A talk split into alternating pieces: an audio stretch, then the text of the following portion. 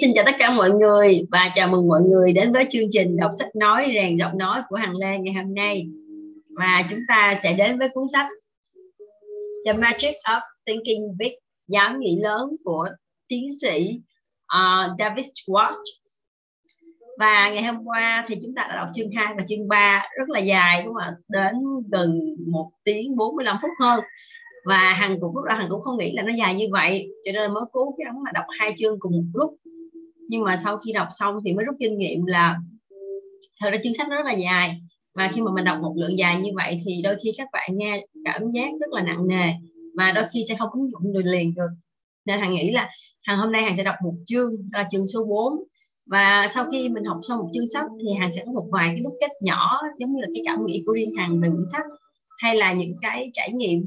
Thì uh, như thế thì hằng nghĩ là mọi người sẽ học ừ, cùng nhau học dễ dàng hơn và để không mất thời gian thì chúng ta cùng bắt đầu vào đọc sách các bạn nhé. Chương 4 suy nghĩ đột phá. Gần đây, tôi thường trò chuyện với một nữ chuyên viên tuyển dụng của một trong những doanh nghiệp lớn nhất nước Mỹ. Mỗi năm, cô ấy đều dành ra 4 tháng đến thăm các trường đại học để tìm kiếm tuyển dụng những sinh viên năm cuối sắp ra trường. Mời họ tham gia vào chương trình đào tạo các nhà quản lý trẻ tuổi của công ty. Có một điểm chung dễ nhận thấy trong các nhận xét của nữ chuyên viên đó là cô cảm thấy hoàn toàn thất vọng về thái độ của rất nhiều sinh viên khi được phỏng vấn. Hầu như ngày nào tôi cũng trao đổi với khoảng 8 đến 12 sinh viên năm cuối của trường. Họ đều là những sinh viên xuất sắc và khi quyết định tham gia phỏng vấn, chắc chắn cũng đã ít nhiều quan tâm đến công ty chúng tôi một trong những điều quan trọng nhất mà chúng tôi muốn tìm hiểu qua buổi phỏng vấn sơ bộ này là khát vọng của các bạn trẻ, của cá nhân các bạn trẻ. Chúng tôi muốn xem liệu anh bạn hay cô bạn ấy có phải là người trong vài năm tới sẽ điều hành được cả một dự án, quản lý được một văn phòng đại diện hoặc một nhà máy hoặc bằng cách nào đó có những đóng góp đáng kể cho công ty hay không.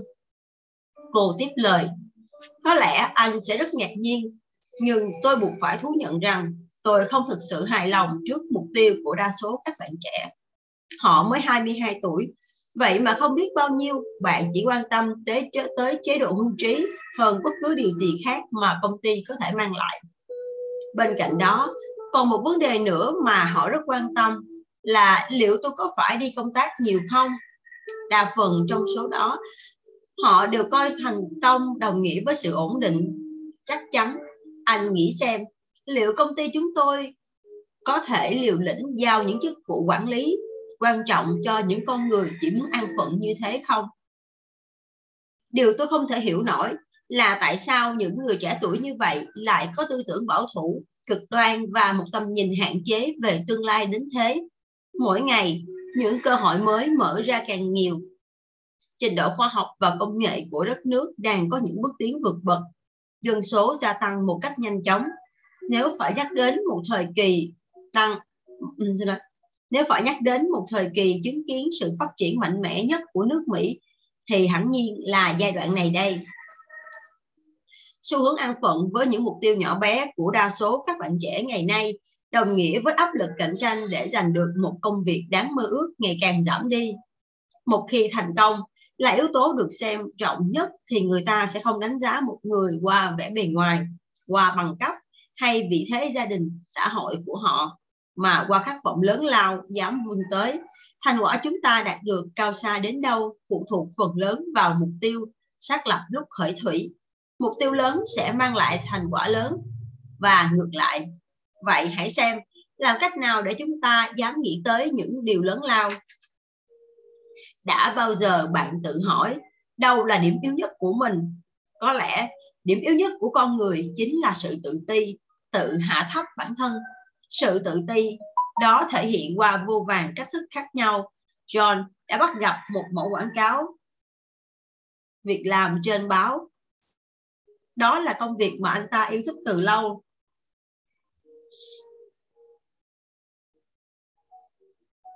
Nhưng anh ấy đã không đăng ký vì nghĩ rằng đằng nào thì mình cũng chẳng đủ khả năng đảm nhiệm công việc đó. Có cố cũng chẳng ích gì hay như một ví dụ khác Jim rất muốn hẹn hò với John nhưng cuối cùng anh không dám gọi điện cho cô bởi nghĩ mình không thể không hề xứng với John. Tom nhận thấy ông Richard là một khách hàng đầy tiềm năng đối với sản phẩm của mình, nhưng anh lại không hề có ý định chào hàng cho ông ta. Tom nghĩ một ông lớn như Richard sẽ chẳng bao giờ thèm gặp một nhân viên bán hàng quẹn như anh. Hay Peter, khi đọc câu hỏi, bạn mong muốn mức lương khởi điểm bao nhiêu? Trong tờ đơn xin việc, anh chỉ điền tạm vào đó một con số khiêm tốn, đủ mức lương mà anh thầm mong. Dù mức lương thầm mong của anh thì cao hơn hẳn, và Peter cảm thấy mình không xứng đáng với mức lương cao như vậy. Hàng ngàn năm qua, các nhà triết học vẫn thường xuyên vẫn thường khuyên chúng ta hãy hiểu rõ bản thân mình nhưng nhiều người lại thường hiểu câu nói này theo kiểu hãy chỉ nhìn vào những nhược điểm của mình thôi. Chính vì thế, khi tự đánh giá bản thân, họ thường nghĩ đến hàng loạt sai lầm, nhược điểm kém cỏi của mình. Biết được những điểm yếu của bản thân là một điều tốt, vì nó giúp ta biết cần phải sửa đổi bản thân như thế nào. Nhưng nếu lúc nào chúng ta cũng chăm bỏng vào sự yếu kém, tiêu cực của mình, tâm trí chúng ta sẽ sớm nổi loạn, sớm rối loạn, và giá trị nhân cách cũng giảm thiểu dưới đây là một bài tập giúp bạn đánh giá được giá trị thực của mình. Tôi đã áp dụng nó trong các khóa đào tạo, các nhà quản lý và nhân viên bán hàng. Vâng rất hiệu quả đấy. Hãy tự tìm ra năm nguồn vốn quý nhất của con người bạn, rồi nhờ một người đưa ra những nhận xét khách quan, chân thực nhất về những vốn quý đó. Người đó có thể là vợ bạn, cấp trên hay một giáo sư nào đó mà bạn biết những nguồn vốn quý báu đó có thể là nền tảng giáo dục, kinh nghiệm, kỹ năng công nghệ, ngoại hình, cuộc sống gia đình hài hòa, thái độ, tính cách, tư duy sáng tạo, vân vân. Sau đó, đối với từng phẩm chất quý báu ấy, hãy viết tên ba người mà bạn biết. Những người đã đạt được những thành công lớn nhưng không hề hơn bạn ở phẩm chất này. Sau đó, khi đã hoàn thành bài tập, bạn sẽ thấy ít nhất ở một điểm nào đó, mình hơn rất nhiều người đã từng gặt hái thành công. Cuối cùng, một kết luận duy nhất bạn có thể rút ra, bạn đáng giá hơn bạn nghĩ rất nhiều.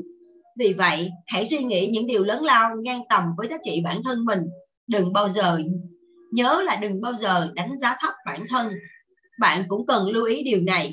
Những người thích sử dụng những từ ngữ to tát, khoa trương đến mức người nghe phải căng mình ra để hiểu thường là những kẻ rỗng tết hoành hoang khoác um, khoác lác. Thực ra chẳng bao giờ dám nghĩ đến những điều cao cả cả những điều cao cả những điều gì lớn lao cả. Thước đo vốn từ ngữ của một con người không nằm ở chỗ anh ta biết và sử dụng được bao nhiêu từ mà điều quan trọng duy nhất chính là sức ảnh hưởng của những từ đó lên chính suy nghĩ của bản thân anh ta cũng như của người khác. Có một điều rất cơ bản chúng ta không suy nghĩ bằng từ hay ngữ, mà bằng hình ảnh. Từ ngữ là nguyên liệu thô của suy nghĩ.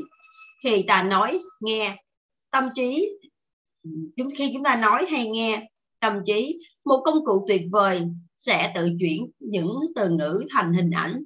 Mỗi từ, mỗi cụm từ sẽ giúp chúng ta vẽ ra từng bức tranh khác nhau. Nếu ai đó nói với bạn, Jim mua một ngôi nhà mới to đẹp, khang trang lắm bức tranh mà bạn hình dung sẽ khác hẳn với bức tranh được vẽ trong đầu khi bạn nghe nói. Jim mới mua một ngôi nhà gần trại gia súc. Hàng loạt hình ảnh về vật, những con vật hiện lên trong tâm trí. Chúng ta sẽ được vẽ từ chính những từ ngữ mà chúng ta dùng để gọi và miêu tả chúng.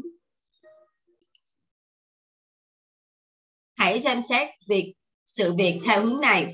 Khi bạn nói hay viết theo một khía cạnh nào đó bạn chính là người làm phim và chiếu nó vào tâm trí của người khác. Những hình ảnh bạn vẽ nên sẽ quyết định thái độ, phản ứng nơi người khác. Giả sử bạn nói với một nhóm người, tôi rất tiếc, phải loan báo rằng chúng ta đã thất bại. Những người này sẽ thấy gì? Ngay lập tức, trong tâm trí họ sẽ hiện lên tất cả nỗi buồn chán, thất vọng mà cụm từ thất bại mang lại. Nhưng nếu bạn nói còn có một cách làm khác mà tôi nghĩ sẽ hiệu quả. Họ sẽ cảm thấy được khuyến khích động viên và sẵn sàng thử thêm một lần nữa. Giả sử bạn nói chúng ta đang thực sự đối, đối mặt trước một vấn nạn. Khi ấy bạn đang vẽ ra một bức tranh về việc một sự việc rất đổi khó khăn không dễ giải quyết trong tâm trí mọi người. Còn nếu bạn nói chúng ta đang đối mặt trước một thử thách và bạn đã vẽ ra bức tranh về một công việc rất thú vị, đầy hứng khởi để mọi người cùng bắt tay vào làm thực hiện. Hoặc khi bạn nói, chúng ta phải trả một khoản phí, một khoản chi phí lớn. Mọi người sẽ lo lắng về khoản tiền họ sẽ phải bỏ ra, sẽ có nguy cơ mất trắng. Điều đó thật sự không hề dễ chịu chút nào. Nhưng nếu nói rằng chúng ta vừa đầu tư một khoản lớn, mọi người sẽ nghĩ ngay đến một viễn cảnh tươi đẹp, một hình ảnh hấp dẫn khi khoản đầu tư sinh lợi về sau. Điểm mấu chốt ở đây là những người dám nghĩ lớn chẳng khác nào những chuyên gia tạo dựng chuỗi hình ảnh tiên phong tích cực trong tâm trí cá nhân và mọi người xung quanh. Để minh chứng Tầm suy nghĩ lớn, chúng ta nên sử dụng những từ ngữ có thể tạo nên hình ảnh tích cực, lạc quan trong tâm trí. Bản dưới đây tổng hợp hai lối suy nghĩ trái ngược nhau khi cùng đối mặt với một tình huống cụ thể cột bên trái là những từ ngữ thường tạo nên các ý nghĩa nhỏ bé tiêu cực. Còn cột bên phải là những từ ngữ sẽ tạo ra các ý nghĩa tích cực lớn lao. Khi đọc bản này hãy tự hỏi tôi thấy một bức tranh như thế nào? Một về hình ảnh tích cực nhỏ bé à, tiêu cực và nhỏ bé. Không ít gì đâu chúng ta thua rồi cũng tương tự về hình ảnh lớn lao và tích cực. Chúng ta chưa thất bại đâu. Hãy cứ tiếp tục cố gắng. Tôi vừa tìm ra một điểm mới đây này. Hãy cùng phân tích xem. Câu thứ hai, về hình ảnh nhỏ bé, tiêu cực. Tôi đã từng làm việc đó rồi và thất bại.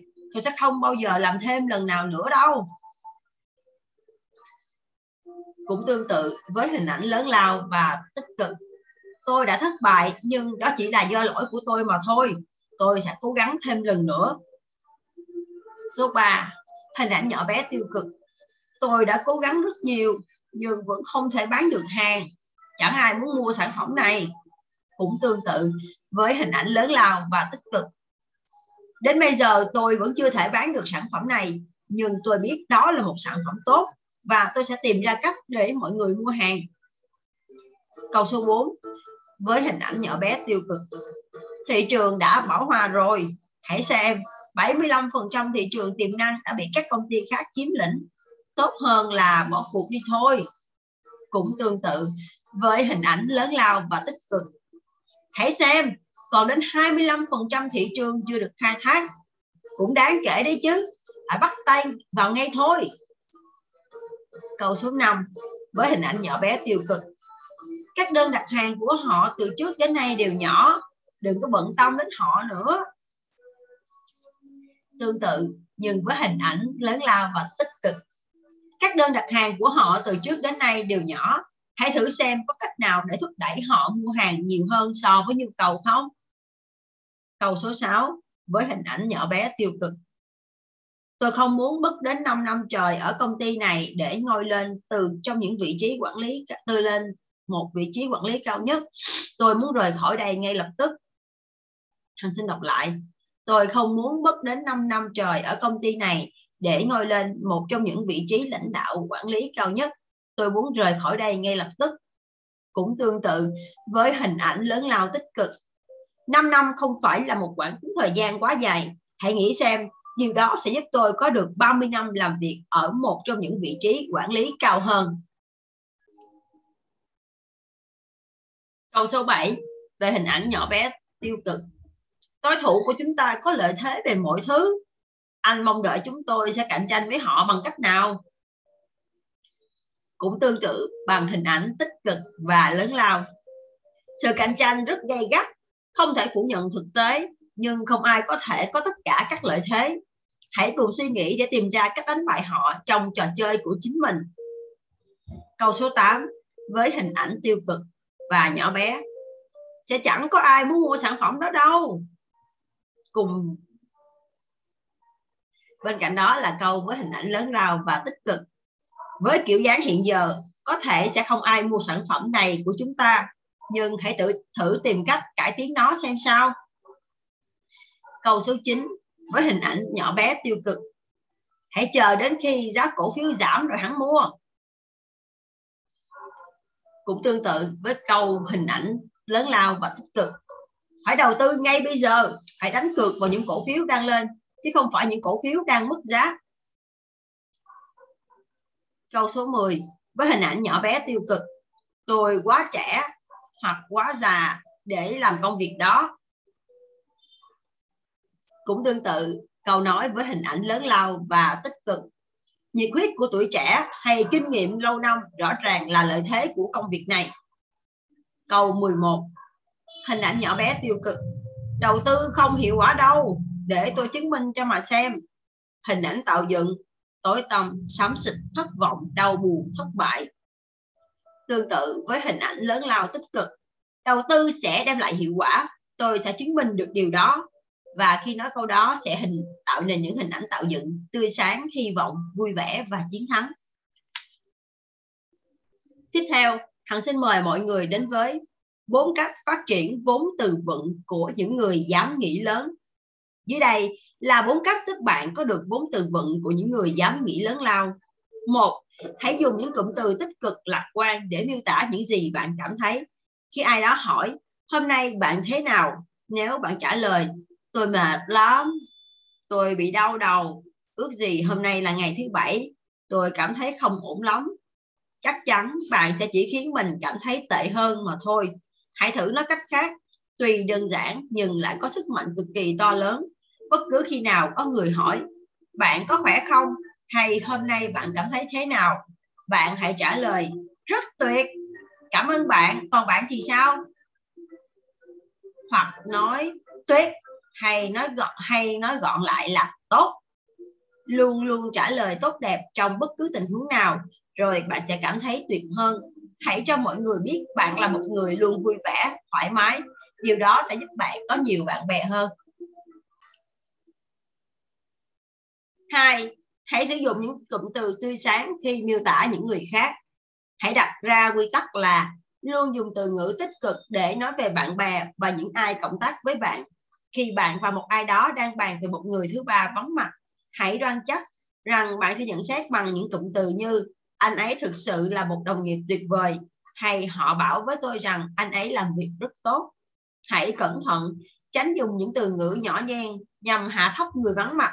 Sớm hay muộn thì người đó cũng sẽ sẽ nghe được những gì bạn nói và sự nói xấu nếu có sẽ hạ thấp chính bạn mà thôi. Ba hãy dùng những từ ngữ tích cực nhất để động viên người khác. Hãy khen ngợi ai đó với tư cách cá nhân mỗi khi có cơ hội. Bất cứ ai cũng thích những lời khen. Nói những lời tốt đẹp với người bạn đời của mình mỗi ngày. Hãy quan tâm và khen ngợi đồng nghiệp. Những lời tán dương chân thành sẽ là công cụ giúp bạn có được thành công. Hãy dành lời khen đến tất cả mọi người. Khen về công việc, về gia đình họ, về ngoại hình và về các thành tích hay kỳ công của họ 4. Hãy dùng những từ ngữ có tính động viên, khích lệ mỗi khi vạch ra kế hoạch cho người khác. Khi mọi người được thông báo, có một vài tin tốt lành đây. Chúng ta đang có một cơ hội tuyệt vời. Trí tuệ của họ sẽ bừng sáng, nhưng nếu họ nghe những câu như dù muốn hay không, chúng ta cũng phải làm việc này thôi. Bức tranh trong đầu họ sẽ thật tẻ nhạt và u ám họ sẽ phản ứng lại theo đúng như bức tranh đó. Hãy hứa hẹn về thắng lợi để nhận được những đôi mắt sáng ngời, hy vọng và quyết tâm. Hãy hứa hẹn những thành công, rồi bạn sẽ nhận được nhiều sự ủng hộ. Hãy xây những lâu đài, chứ đừng bao giờ tự đào hố chôn mình. Tiếp theo hàng xin mời mọi người đến với phần hãy nhìn ra triển vọng trong tương lai. Đừng nhìn vào những gì có trong hiện tại.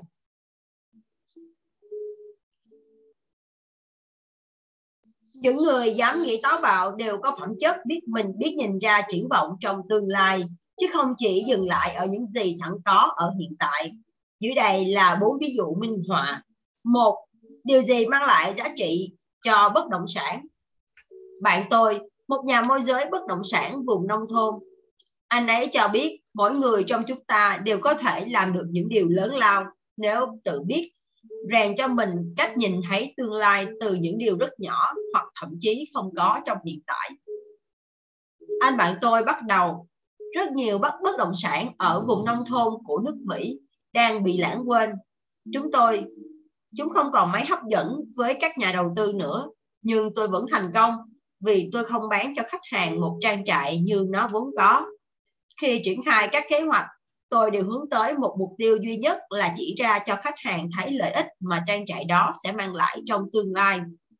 Nếu chỉ giới thiệu một cách đơn giản là chung chung, nếu chỉ giới thiệu một cách đơn giản và chung chung như trang trại đó có ít ít mẫu đất rủng, ít ít mẫu rừng và chỉ cách thị trấn ít ít dặm, khách hàng sẽ không thích thú để đầu tư do đó họ sẽ chẳng có động lực gì để mua nó cả nhưng nếu bạn đưa cho họ một kế hoạch cụ thể để phát triển trang trại thì họ sẽ bị thuyết phục ngay thôi. Đây để tôi nói rõ cho anh biết nhé. Anh ấy mở cặp rút ra một tập hồ sơ và nói trang trại này mới được đưa vào danh sách thôi. Cũng giống rất nhiều trang trại khác. Nó cách trung tâm thành phố gần 43 dặm. Ngôi nhà này cực kỳ ọp ẹp đất đai cũng bị bỏ hoang cả vài năm nay. Hãy xem tôi đã làm những gì nhé. Tuần trước, tôi dành chọn hai ngày đến tận nơi để quan sát, nghiên cứu kỹ lưỡng về trang trại. Tôi đã thị sát xung quanh khu đất này nhiều lần, đồng thời quan sát về những trang trại xung quanh. Tôi cũng nghiên cứu về vị trí của trang trại, lưu ý tới những con đường cao tốc đã có và cả những con đường đang nằm trong quy hoạch. Tôi tự hỏi, vậy thì trang trại này thích hợp để làm gì nhỉ? tôi đã nghĩ tới ba khả năng đây mời anh xem mỗi kế hoạch đều được đánh máy rất cẩn thận chu đáo. Kế hoạch thứ nhất xét đến khả năng chuyển trang trại thành một đường đua ngựa. Trong bản kế hoạch ấy anh đã phân tích tỉ mỉ đánh giá tính khả thi của dự án. Thành phố đang ngày càng phát triển lượng người yêu thích những môn thể thao ngoài trời ngày càng tăng lên và họ cũng sẵn sàng dành thu nhập của mình để vui chơi giải trí. Thêm nữa đường xá đi lại cũng thuận tiện. Ngoài ra, anh còn đề cập đến việc làm thế nào nuôi dưỡng và bảo tồn một đàn ngựa đáng kể, đem lại doanh thu từ các cuộc đua. Toàn bộ ý tưởng về trường đua ngựa rất hoàn hảo và khả thi. Kế hoạch được soạn thảo rất rõ ràng, có tính thuyết phục cao, đến mức tôi có thể nhìn thấy cả những chú ngựa đang chạy qua các rặng cây. Tương tự, người nhà môi giới dám nghĩ lớn, dám làm này, còn lên kế hoạch cụ thể cho hai ý tưởng khác nữa một là biến khu đất này thành một trang trại trồng cây và ý tưởng còn lại là biến thành một trang trại kết hợp giữa trồng cây với nuôi gia cầm. Khi nói chuyện với khách hàng, tôi không bao giờ bảo họ nên mua trang trại mà họ đang thấy trước mắt. Tôi giúp họ nhìn thấy hình ảnh tương lai của một trang trại hái ra tiền sau khi có những thay đổi cần thiết. Không chỉ bán được ngày càng nhiều trang trại trong thời gian ngắn phương pháp bán hàng dựa trên triển vọng trong tương lai còn giúp tôi bán được chúng với mức giá cao hơn so với đối thủ cạnh tranh. Đương nhiên, so với việc so với việc chỉ nhận được một mảnh đất, khách hàng hẳn sẽ hài lòng trả thêm nhiều tiền hơn để mua đất cùng với một vài ý tưởng sáng tạo. Vì lẽ đó, ngày càng nhiều ngày càng có nhiều người muốn gửi trang trại của họ để nhờ tôi bán và hoa hồng của tôi trong mỗi cuộc giao dịch, bây giờ cũng tăng lên. Bài học ở đây là, đừng nhìn mọi thứ như nó vốn có, mà hãy nhìn như nó sẽ trở thành trong tương lai. Khả năng hoạch định tương lai sẽ khiến mọi thứ trở nên có giá trị hơn. Một người dám suy nghĩ lớn lao sẽ luôn hình dung và làm được những gì trong tương lai. Anh ta không bao giờ chùn bước trước những trở ngại hiện tại. Hai, trị giá của một khách hàng là bao nhiêu? Trong một cuộc hội thảo, các nhà quản lý kinh doanh, giám đốc một cửa hàng bách hóa đã phát biểu các bạn có thể cho tôi là một người cổ hủ, nhưng tôi luôn đồng tình với những ai tin rằng cách tốt nhất để các khách hàng quay lại cửa hàng mình chính là thái độ lịch sự, thân thiện, luôn tận tình phục vụ của nhân viên. Một ngày nọ, khi đang đi dọc qua các gian hàng, tôi tình cờ nghe thấy một nhân viên của mình to tiếng với khách hàng. Vị khách đó ngay lập tức giận dữ bỏ đi lúc sau, tôi nghe anh chàng này nói với một nhân viên khác trong quầy. Ông ta chỉ có vài đô la mà bắt tôi phải lục tung đồ lên để tìm thứ ông ta muốn. Tôi không có việc gì phải làm thế cả. Ông ta không đáng để tôi làm như vậy. Người quản lý kể tiếp, tôi bước đi, nhưng trong đầu không ngừng nghĩ về câu chuyện vừa nghe được. Vấn đề thực sự nghiêm trọng. Khi nhân viên bán hàng của tôi lại nghĩ khách hàng chỉ đáng giá có vài đô la mà thôi ngay lập tức tôi quyết định tìm cách thay đổi quan niệm này. Quay trở lại văn phòng, tôi gọi giám đốc nghiên cứu tới và bảo anh ta tìm hiểu xem năm ngoái một khách hàng trung bình chi bao nhiêu tiền để mua hàng hóa của chúng tôi. Con số anh ta đưa khiến ngay cả tôi cũng phải kinh ngạc. Theo sự tính toán rất cẩn thận của vị giám đốc nghiên cứu đó, thì một người khách hàng trung bình mỗi năm chi tới 362 đô la mua sắm tại cửa hàng. Sau đó, tôi nhanh chóng triệu tập một cuộc họp toàn thể nhân viên phụ trách của các gian hàng, kể lại cho họ nghe sự việc đã diễn ra cũng như những thông tin mà tôi điều tra được. Tôi chỉ cho họ tôi chỉ cho họ thấy mỗi khách hàng thực sự đánh giá như thế nào. Một khi tôi giúp nhân viên hiểu được rằng không thể đánh giá khách hàng thông qua một lần mua hàng riêng lẻ mà phải tính tới số tiền cả năm họ mua sắm ở cửa hàng. Chắc chắn chất lượng phục vụ khách hàng sẽ được nâng lên. Điều mà vị giám đốc bán hàng này đã đề cập tới cũng đúng với bất kỳ ngành nghề kinh doanh nào khác. Khách hàng nếu quay trở lại mua sắm nhiều lần thì mới tạo ra lợi nhuận cho bạn. Thông thường, trong những lần bán hàng đầu tiên, bạn sẽ chẳng hề thu được lãi. Nhưng điều mà bạn cần chú ý xem xét là mức tiền tiêu dùng tiềm năng của khách hàng chứ không chỉ là những gì mà họ đã mua ngày hôm nay tôn trọng khách hàng chính là bí quyết khiến họ trở thành những vị khách hào phóng, trung thành với cửa hàng.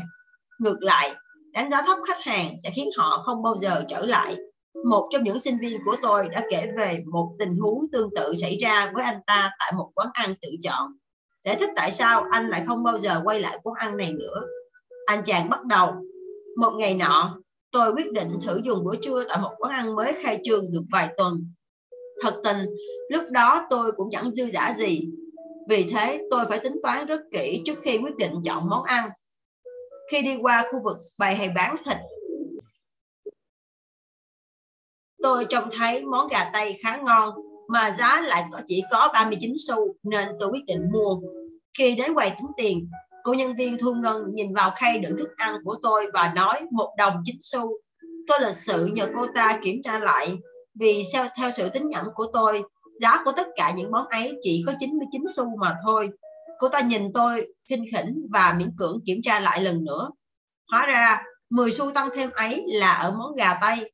Cô ta đã tính món đó giá 49 xu thay vì 39 xu như được ghi. Thấy vậy, Tôi chỉ cho cô ấy tấm bảng để giá 39 xu. Điều đó làm cho cô ta phát điên lên. Tôi không quan tâm cái bảng đó giá biết gì. Món đó giá 49 xu. Anh nhìn đi. Bản giá của hôm nay đây. Chắc chắn ai đó đã để sai giá rồi. Anh phải trả 49 xu. Tôi cố gắng giải thích cho cô ta hiểu rằng lý do duy nhất tôi chọn gà tây vì món đó giá 39 xu. Nếu nó được ghi giá 49 xu, tôi đã lấy món khác rồi. Cô ta đáp lại, tôi không quan tâm, anh phải trả 49 xu, thế thôi.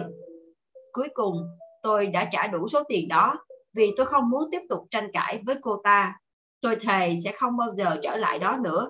Trung bình mỗi năm, tôi bỏ ra khoảng 250 đô la để ăn trưa, nhưng cửa hàng đó sẽ không nhận được một xu nào trong số tiền đó nữa.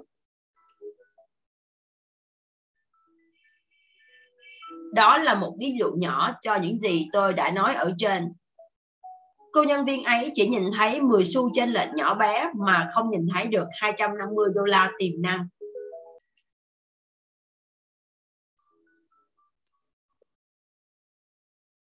Và câu chuyện về anh chàng giao sữa thiện cận. Thật lạ lùng là có những người không biết nhìn xa trong rộng một chút nào. Cách đây vài năm, một hôm có anh chàng giao sữa đến gõ cửa nhà tôi khẩn khoản này nỉ tôi mua sữa của anh ta tôi đã cố giải thích là tôi đã đặt một công ty giao sữa tận nhà và chúng tôi không có phàn nàn gì về dịch vụ đó cả tôi gợi ý anh ta hãy sang nhà bên cạnh thuyết phục quý bà bên đó xem sao anh ta đáp lại tôi đã nói chuyện với bãi rồi nhưng nhu cầu của nhà đó quá ít hai ngày họ mới dùng hết một lít sữa chẳng đáng để tôi mất công dừng lại mời bãi mua hàng có lẽ vậy, tôi nói. Nhưng khi nói chuyện với bà ấy, anh có biết là nhu cầu mua sữa của họ sẽ tăng đáng kể trong tháng tới hay không?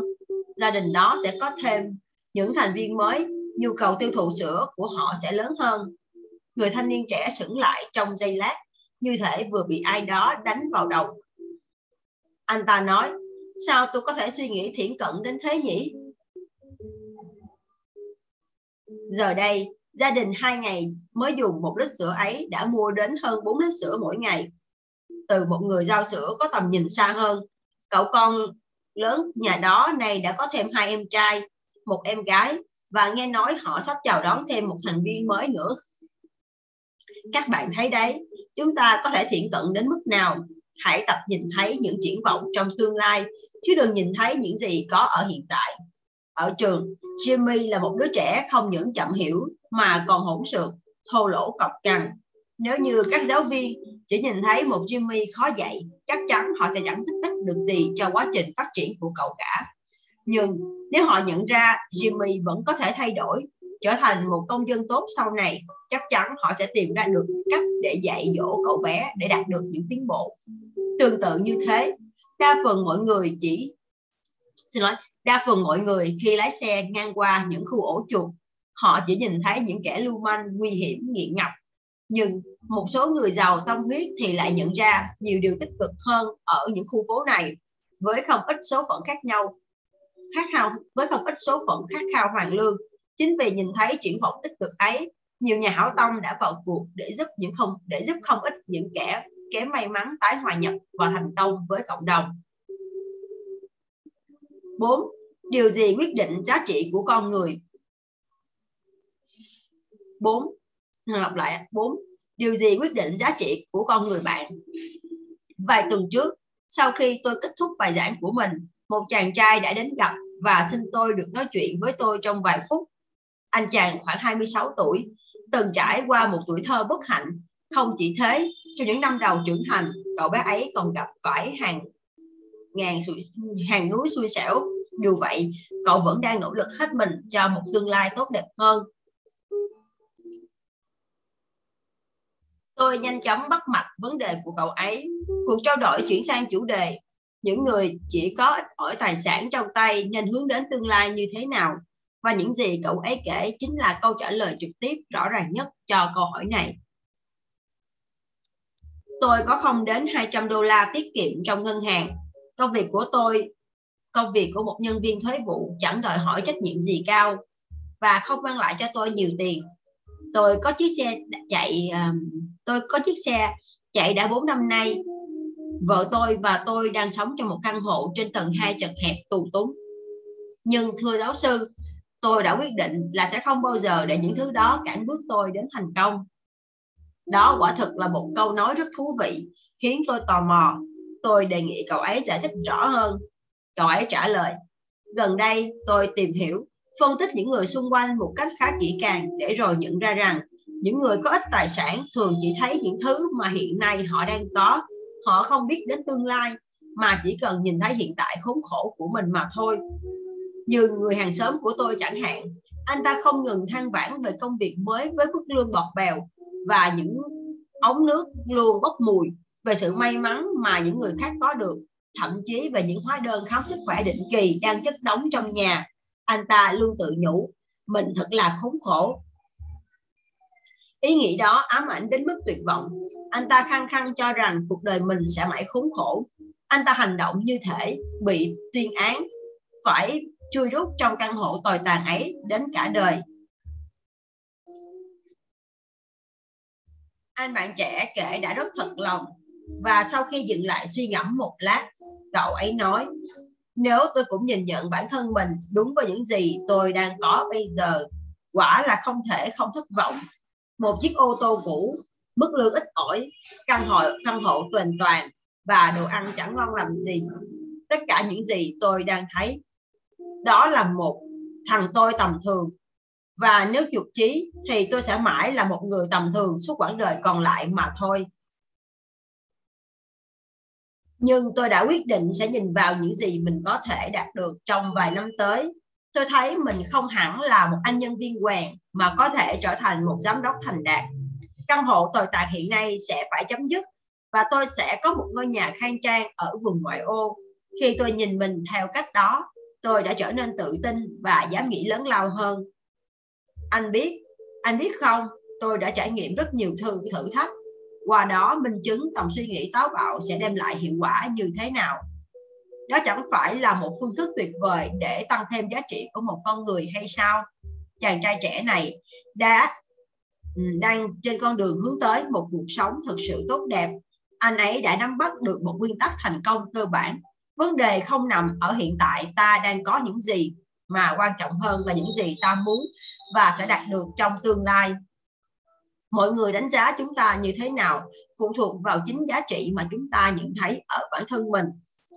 Dưới đây là những cách giúp bạn phát triển khả năng nhìn thấy được những triển vọng trong tương lai, chứ không chỉ những gì có sẵn trong hiện tại. Tôi gọi đó là những bài tập luyện kỹ năng tạo thêm giá trị một, luyện kỹ năng tạo thêm giá trị cho mỗi sự vật. Hãy nhớ lại ví dụ về bất động sản. Tự hỏi bản thân mình, tôi có thể làm gì để tăng thêm giá trị cho căn phòng, cho ngôi nhà hay doanh nghiệp này? Hãy tìm kiếm những ý tưởng để mọi thứ trở nên có giá trị hơn. Bất cứ thứ gì, dù là một mảnh đất hoang, một ngôi nhà hay một công ty, đều có giá trị tương thích với những ý tưởng sử dụng nó hai, luyện kỹ năng tạo thêm giá trị cho mọi người. Khi bạn đạt được ngày càng nhiều thành công trong sự nghiệp, bạn sẽ phải quan tâm nhiều hơn tới việc phát triển con người. Hãy tự hỏi bản thân, tôi có thể làm gì để tạo thêm giá trị cho nhân viên của mình? Làm thế nào để giúp họ làm việc thêm hiệu quả hiệu quả hơn? Hãy nhớ, để có thể phát huy hết mọi khả năng của một người nào đó, bạn phải thấy được những điểm mạnh nhất ở họ.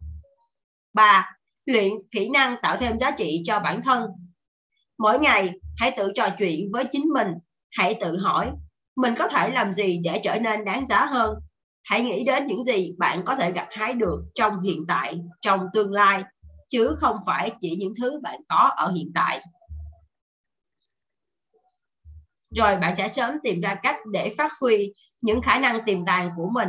Hãy thử hỏi rồi bạn sẽ thấy ngày càng hiệu quả hãy thử hỏi rồi bạn sẽ thấy ngay hiệu quả. Xin lỗi. Tôi có một người bạn từng là giám đốc một nhà máy in với 60 công nhân. Hiện nay ông ấy đã nghỉ hưu. Một lần, ông kể lại việc ông đã tìm thấy người kế nghiệp của mình như thế nào. Người bạn tôi bắt đầu 5 năm trước.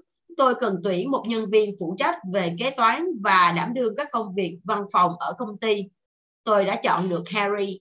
Dù cậu ấy mới 26 tuổi và không có kinh nghiệm gì về kinh doanh trong ngành in cả. Nhưng hồ sơ của Harry cho biết cậu ấy là một kế toán giỏi. Khi về nghỉ hưu cách đây một năm rưỡi, tôi đã bổ nhiệm cậu ấy làm chủ tịch kiêm tổng giám đốc nhà máy.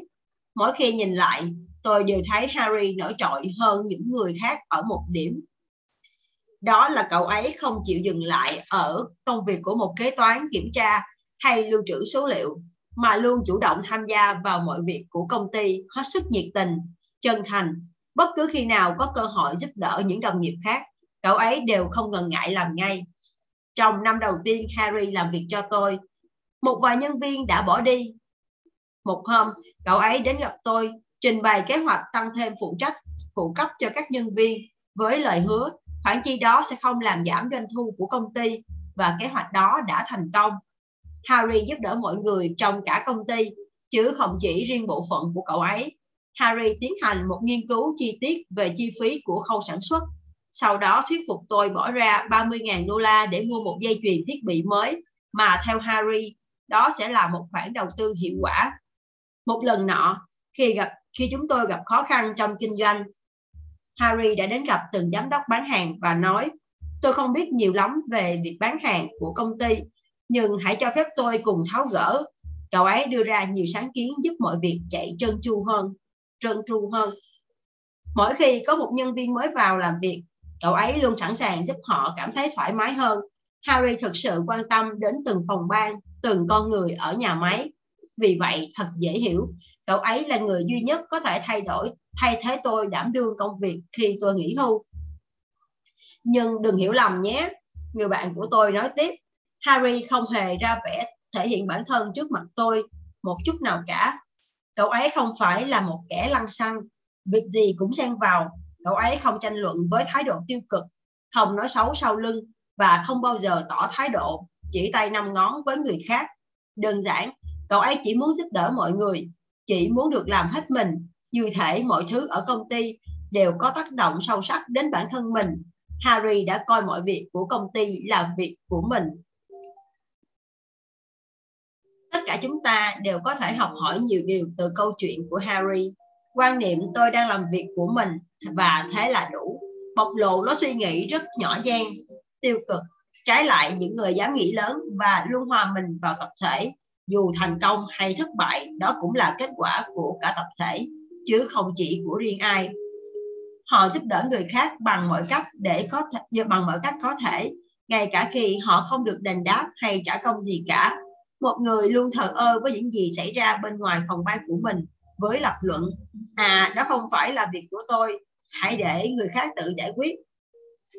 Người đó sẽ không bao giờ có được phẩm chất mà những người ở vị trí lãnh đạo cao nhất cần phải có hãy tập luyện để trở thành một người dám nghĩ, dám làm. Hãy xem lợi ích của công ty là lợi ích của chính mình. Có thể, chỉ có vài người trong công ty lớn công ty lớn gắn bó một cách chân thành và không vụ lợi với mọi việc diễn ra trong công ty mình. Nhưng cũng vì lẽ đó mà chỉ một số ít người này mới được coi là những người có tầm suy nghĩ lớn lao, sâu rộng. Cuối cùng, cũng chính họ mới là những người nhận được phần thưởng xứng đáng nhất, công việc với trách nhiệm cao nhất đồng nghĩa với mức lương cao nhất. Để nghĩ lớn, bạn cần biết bỏ qua những điều nhỏ nhặt không đáng lưu tâm. Đã có nhiều, rất nhiều người đã đầy, có đầy tiềm năng thành công, nhưng bị chi phối bởi lối suy nghĩ nhỏ nhen, hẹp hòi, làm cản trở bước tiến đến thành công của mình. Hãy áp dụng ba phương pháp sau đây để nhắc nhở bản thân mỗi khi bạn vướng phải những điều nhỏ nhặt. Một luôn tập trung vào mục tiêu quan trọng nhất. Có lẽ không ít lần chúng ta cũng đã hành động hoặc xử sự như một nhân viên bán hàng kém năng lực. Khi không bán được hàng thì cố bào chữa. Vâng nhưng lỗi là do khách hàng. Tôi đã cố gắng làm tất cả mọi thứ rồi. Trong bán hàng, mục tiêu hàng đầu là bán được hàng, chứ không phải là tranh cãi đúng hay sai. Cũng như hôn nhân, mục tiêu hàng đầu là sự thỏa thuận, hạnh phúc êm ấm, chứ không phải là cố giành phần thắng bằng mọi giá trong các cuộc tranh cãi để rồi. Lại nối tiếc lẽ ra em hay anh nên nói với anh hay em như thế? Trong mối quan hệ với nhân viên, mục tiêu hàng đầu của các nhà quản lý là phát huy triệt để mọi khả năng tiềm tàng trong họ, chứ không phải là suy xét những lỗi nhỏ nhặt thường ngày.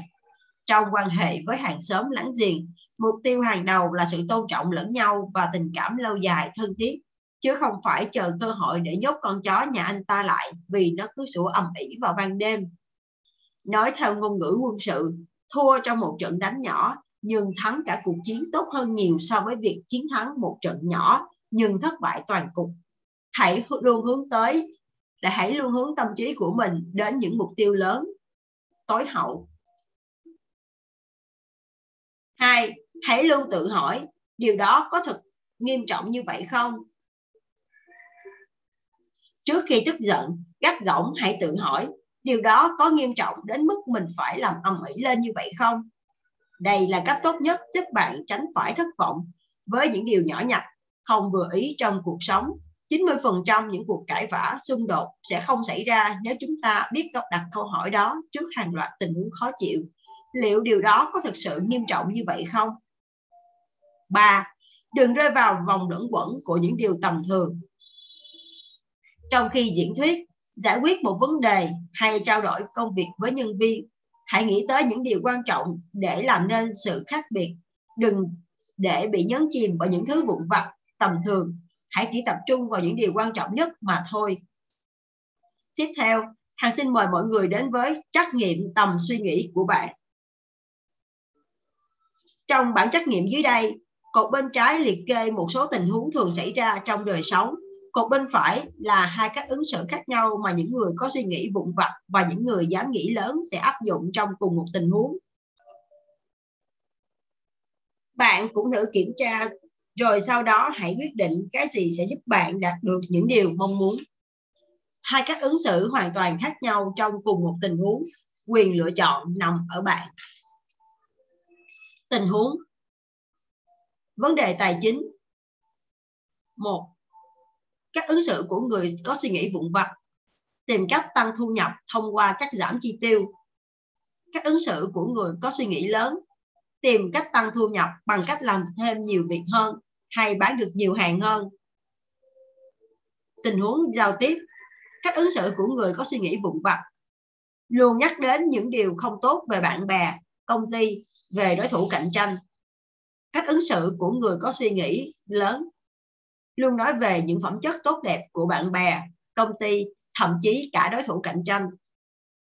Tình huống về sự tiến bộ. Cách ứng xử của người có suy nghĩ vụn vặt. Chỉ nghĩ đến sự thụt lùi hoặc tự chấn an mình hiện giờ là tốt nhất rồi.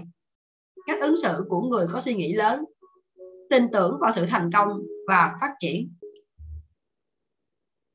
Tình huống về tương lai cách ứng xử của người có suy nghĩ vụn vặt, nhìn thấy một tương lai hoàn toàn bất lợi khó khăn. Cách ứng xử của người có suy nghĩ lớn, nhìn thấy một tương lai đầy hứa hẹn. Tình huống về công việc cách ứng xử của người có suy nghĩ vụn vặt là tìm mọi cách trốn tránh công việc.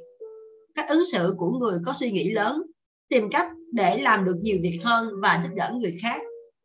Tình huống về sự cạnh tranh cách ứng xử của người có suy nghĩ vụn vặt là cạnh tranh với những đối thủ bình thường. Cách ứng xử của người có suy nghĩ lớn, cố gắng hết sức để cạnh tranh với những đối thủ tầm cỡ nhất.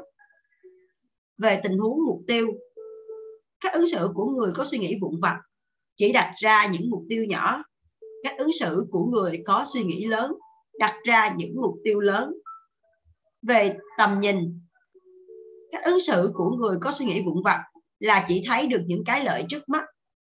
Cách ứng xử của người có suy nghĩ lớn, họ biết chuẩn bị cho mục tiêu lâu dài. Tình huống về bạn bè. Cách ứng xử của người có suy nghĩ vụn vặt, luôn giao lưu với những kẻ có suy nghĩ hẹp hòi. Cách ứng xử của người có suy nghĩ lớn, bao giờ cũng có người bạn với ý tưởng lớn lao cầu tiến. Bao giờ cũng có những người bạn với ý tưởng lớn lao và cầu tiến.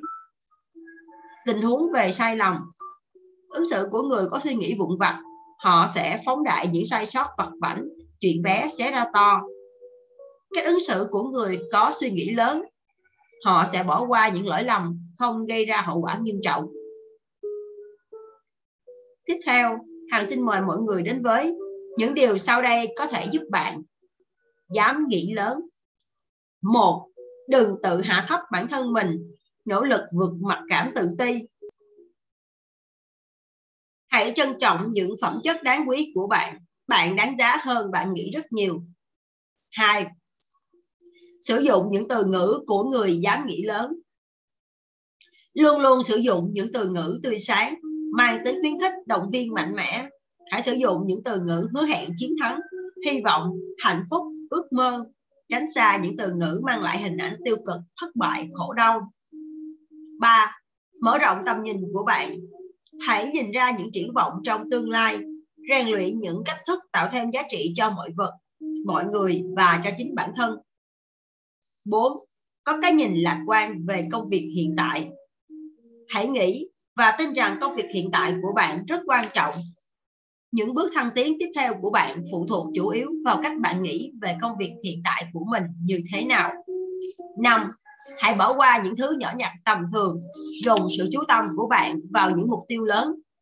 Mỗi khi vướng vào những suy nghĩ hẹp hòi, bạn hãy tự hỏi điều này có thực sự nghiêm trọng đến thế hay không? Hãy trở cách hãy trở nên vĩ đại bằng cách dám nghĩ lớn. Đó là câu kết thúc của chương 4 và à, để um, tổng kết cho cái chương sách này thì à, hằng cũng xin được gửi đến các bạn một vài ý kiến của hằng như sau. Thứ nhất, chương 4 nói về suy nghĩ đột phá, tức là mỗi suy nghĩ của chúng ta, nếu như bạn muốn thành công thì chắc chắn suy nghĩ của bạn không thể là suy nghĩ vụn vặt và cũng không thể là những suy nghĩ chỉ tủng mũng tùng mùng những cái chuyện hàng ngày vật vảnh được. Đó phải là những suy nghĩ giúp bạn hướng tới tương lai và định hướng được công việc của mình cũng như tương lai của chính bạn. Vậy việc đầu tiên là phải tập trung vào những điều mình thực sự mong muốn và gạt bỏ bớt đi những suy nghĩ không cần thiết. Nếu những việc, những suy nghĩ hoặc những điều, những việc mà không phục vụ cho cái tương lai của chúng ta, không phục vụ cho cuộc sống của chúng ta thì chúng ta tốt nhất là nên gạt bỏ chúng đi. Cái thứ hai là chúng ta nên nhớ rằng thật ra thì con người chúng ta ai cũng sẽ có những cái khả năng và ai cũng sẽ những có những cái những giới hạn của mình nhất định. Cho nên chúng ta không nhất thiết là phải nhìn vào điểm yếu của mình, mà chúng ta phải nhìn vào những cái mặt tốt của mình. Bởi vì đó là cái hướng để chúng ta phát triển. Và rõ ràng là khi chúng ta nhìn được những mặt tốt của mình, thì những cái mặt chưa tốt của mình cũng sẽ phát triển dần. Bởi vì khi bạn phát triển điểm mạnh, thì những điểm chưa mạnh của bạn cũng sẽ được phát triển. Đồng thời, chúng ta sẽ tìm cách gọi là ứng dụng hoặc là tìm sự hỗ trợ từ những người khác. Bởi vì không ai có thể làm hết trăm phần trăm công việc và sẽ có những lĩnh vực bạn làm tốt hơn. Và có những lĩnh vực người khác sẽ làm tốt hơn. Cho nên cách nghĩ sẽ là cái giúp cho chúng ta vượt qua được điều đó hay không? Nếu chúng ta nghĩ rằng chúng ta không làm được, thì chắc chắn chúng ta sẽ không làm được. Và có một điều mà trong đó rất là nhiều điều, thì à, chúng ta có thể thấy rằng là giữa hai người, một người có suy nghĩ nhỏ nhặt, vụn vặt và một người có suy nghĩ lớn, họ có hai cái cách nhìn và cách ứng xử khác nhau người vụn vặt luôn nghĩ về bản thân mình, luôn biết, luôn muốn biết được là mình sẽ nhận được cái gì, mình có được cái gì hoặc là lợi ích gì của mình khi mình làm việc này. Cái thứ hai là họ luôn có cái nhìn về hiện tại, họ không bao giờ nghĩ tương lai sẽ như thế nào, hoặc là tương lai họ, cách nhìn về tương lai của họ rất ảm đạm. Nhưng đối với người có suy nghĩ lớn thì hoàn toàn ngược lại. Họ làm bất cứ một việc gì, họ cũng có suy nghĩ thứ nhất là công việc này phục vụ việc gì cho họ, mang lại tương lai cho chính họ và người khác như thế nào cái thứ hai là họ có cái nhìn rất xa, ít nhất là 5 năm nữa 10 năm nữa, hoặc là cái tương lai, cái mục đích của họ.